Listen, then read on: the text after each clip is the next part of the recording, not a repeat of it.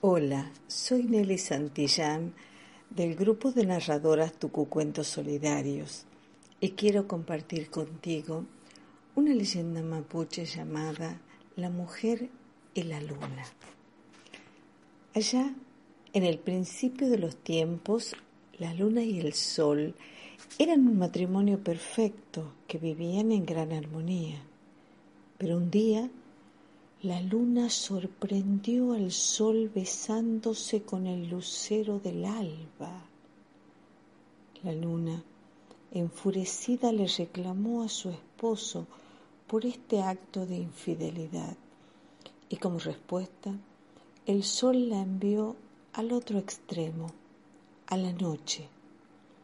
Es por eso que hasta el día de hoy vemos a la luna viviendo en la perpetua oscuridad de la noche.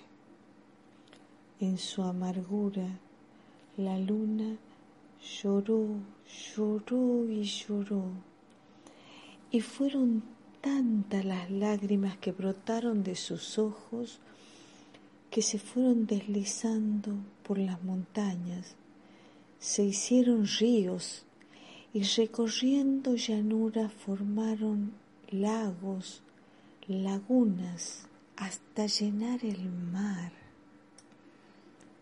Fue justamente una mujer mapuche la que logró subir a las montañas más altas, consolar a la luna y enjugar su llanto.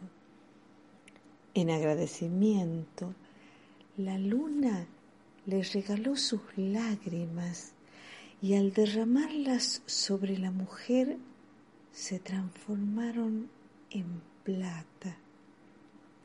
Desde ese momento, desde aquel entonces, la mujer mapuche viste elegantemente de negro por el color de la noche donde habita la luna y con sus lágrimas de plata se adorna y embellece.